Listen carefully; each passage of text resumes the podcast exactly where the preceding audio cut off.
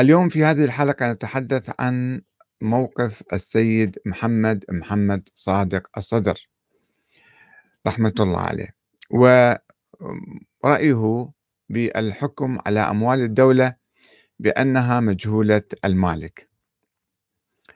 ولد السيد محمد محمد صادق الصدر في الكاظمية في بغداد عام 1943 واستشهد عام 1999 على يد جلاوزة النظام الصدامي في النجف الأشرف بعد عودته من صلاة الجمعة في ذات يوم.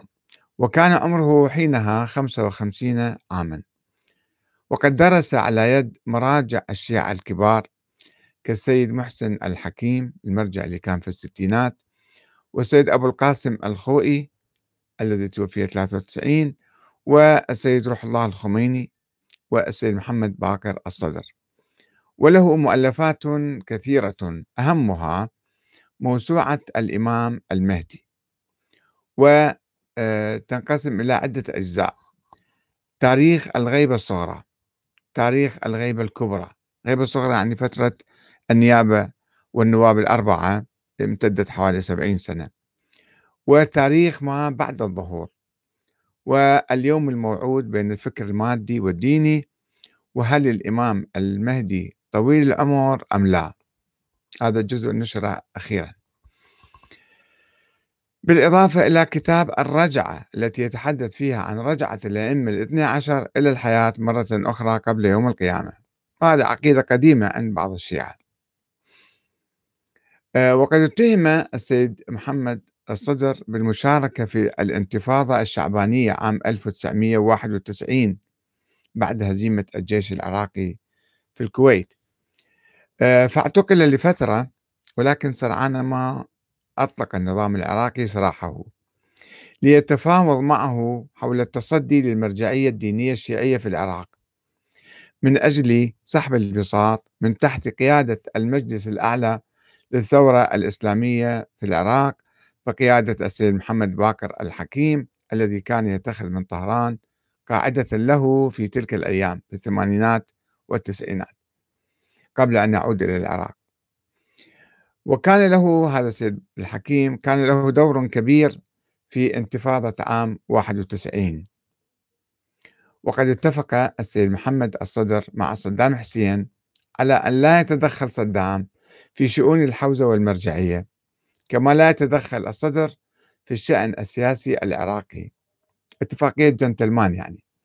وقد اكتسب بذلك حرية في إدارة الحوزة والتصدي للمرجعية والاتصال بالعشائر العراقية من أجل آه، يعني كسب الشعبية.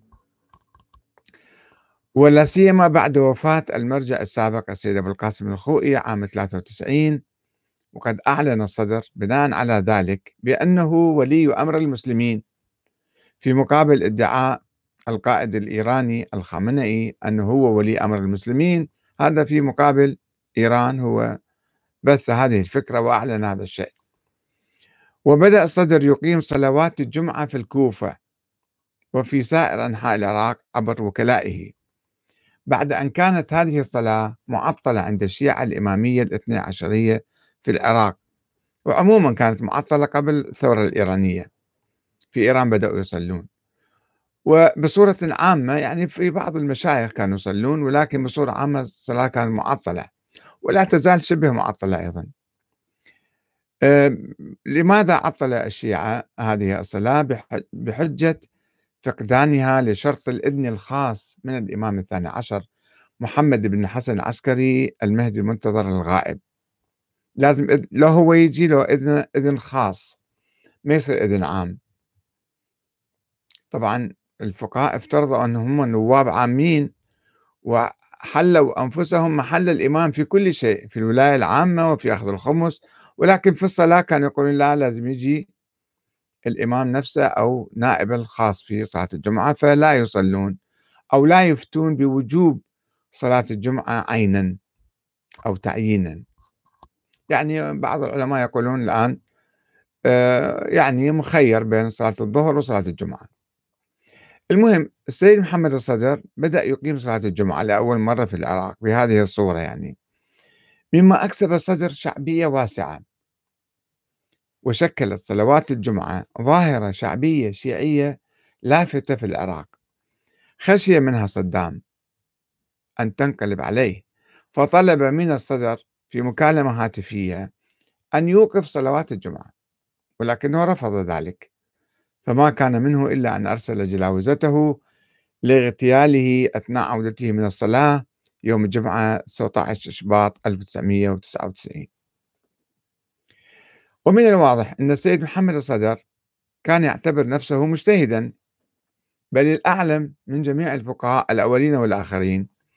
كما صرح بذلك في مقابلته مع صحيفة الحياة اللندنية عام 1994 وبناء على ذلك فقد اعتبر نفسه الحاكم الشرعي وولي أمر المسلمين وذلك بالنيابة العامة عن الإمام المهدي الذي كتب الصدر حوله وحول ولادته ووجوده الموسوعة المهدوية الضخمة المؤلفة من خمسة أجزاء. وبالطبع فقد كان الصدر يؤمن بنظرية الإمام الإلهية لأهل البيت اللي آخرهم الإمام الثاني عشر وأنهم الحكام الشرعيون الذين عينهم الله تعالى لخلافة الرسول الأعظم صلى الله عليه وآله إلى يوم القيامة وإنهم لذلك كانوا يملكون الأرض وما عليها حسب بعض الأحاديث التي يذكرها الكليني في كتاب الكافي عن الإمامين الباكر والصادق ونقرأ بعض هذه الأحاديث. عن أبي جعفر عليه السلام قال وجدنا في كتاب علي عليه السلام أن الأرض لله يورثها من يشاء من عباده والعاقبة للمتقين. أنا وأهل بيتي الذين أورثنا الله الأرض ونحن المتقون والأرض كلها لنا فمن أحيا أرضا من المسلمين فليعمرها وليؤدي خراجها إلى الإمام من أهل بيتي وله ما أكل منها فإن تركها أو أخربها أو وأخذها رجل من المسلمين من بعده فعمرها وأحياها فهو أحق بها من الذي تركها. يؤدي خراجها إلى الإمام من أهل بيتي وله ما أكل منها حتى يظهر القائم من أهل بيتي بالسيف فيحويها ويمنعها ويخرجهم منها كما حواها رسول الله. صلى الله عليه وآله ومنعها. إلا ما كان في أيدي شيعتنا فإنه يقاطعهم على ما في أيديهم ويترك الأرض في أيديهم. الإمام الباقر الإمام الصادق أيضا يقول الأرض كلها لنا.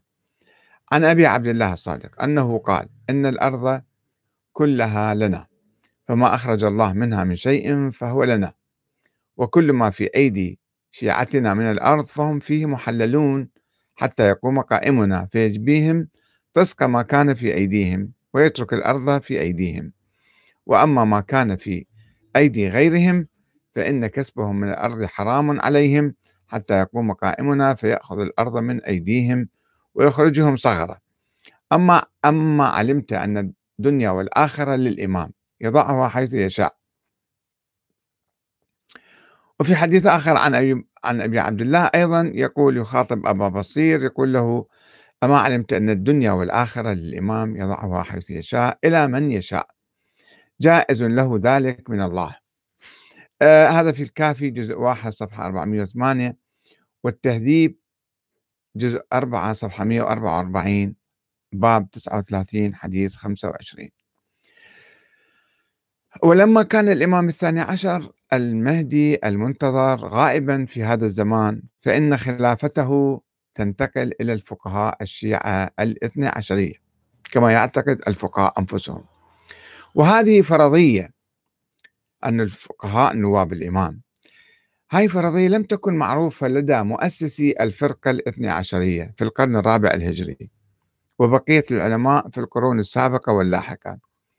من الذين كانوا يشترطون صفة العصمة والنص والتعيين من الله في الإمام. فما يجوز واحد آخر يجي يجعل نفسه هو مكان الإمام. ويرفضون فيما يسمى بعصر الغيبة الثورة وإقامة الحكومة والدولة إلا عند ظهور الإمام الغائب. وكانوا يقولون كل راية قبل راية المهدي فهي راية ضلالة وصاحبها طاغوت يعبد من دون الله.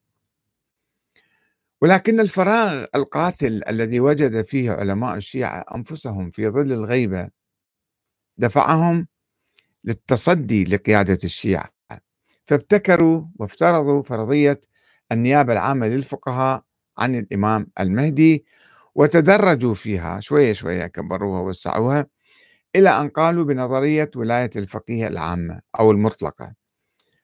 الفق... ولاية الفقيه العامة التي تبناها السيد محمد الصدر. وقد كان لافتا إعلان الصدر نفسه وليا لأمر المسلمين. قال أنا ولي أمر المسلمين. في ظل حكم صدام حسين في العراق بعد القضاء على انتفاضة شعبان 91 وبالرغم من ذلك فقد كان يفتي علنا ويكتب في رسائله الفقهية أن أموال الدولة المنقولة وغير المنقولة مجهولة المالك وبالتالي يجوز للناس بصورة عامة أولية الاستيلاء عليها. ودفع خمسها للمرجع أو التصدق بشيء منها للفقراء والمساكين. ولكنه كان يؤكد بحكم ثانوي كان يؤكد في ظل حكم صدام بأنه لا يأذن بسرقة الأموال من الدولة العراقية أو حيازتها بصورة غير شرعية. هو ما يأذن وإلا أساسا هي مباحة ولكن هو بحكم ثانوي ما كان يؤمن ما كان يأذن. وهو بالتالي كان يقعد يعني يؤسس وينظر للموقف الشيعي العام بعدم الاعتراف بالدول غير الخاضعة لقيادة الفقهاء المراجع وبعدم احترام أموالها لأنها مجهولة المالك. ما صاحب ويستثني من ذلك حالات معينة حيث يربط التصرف بأموال الدولة مجهولة المالك بإذن ولي أمر المسلمين الحاكم الشرعي نائب الإمام المهدي الذي كان يرى تجسيده في شخصه هو كان يعتبر نفسه كذلك. وقد ذكر السيد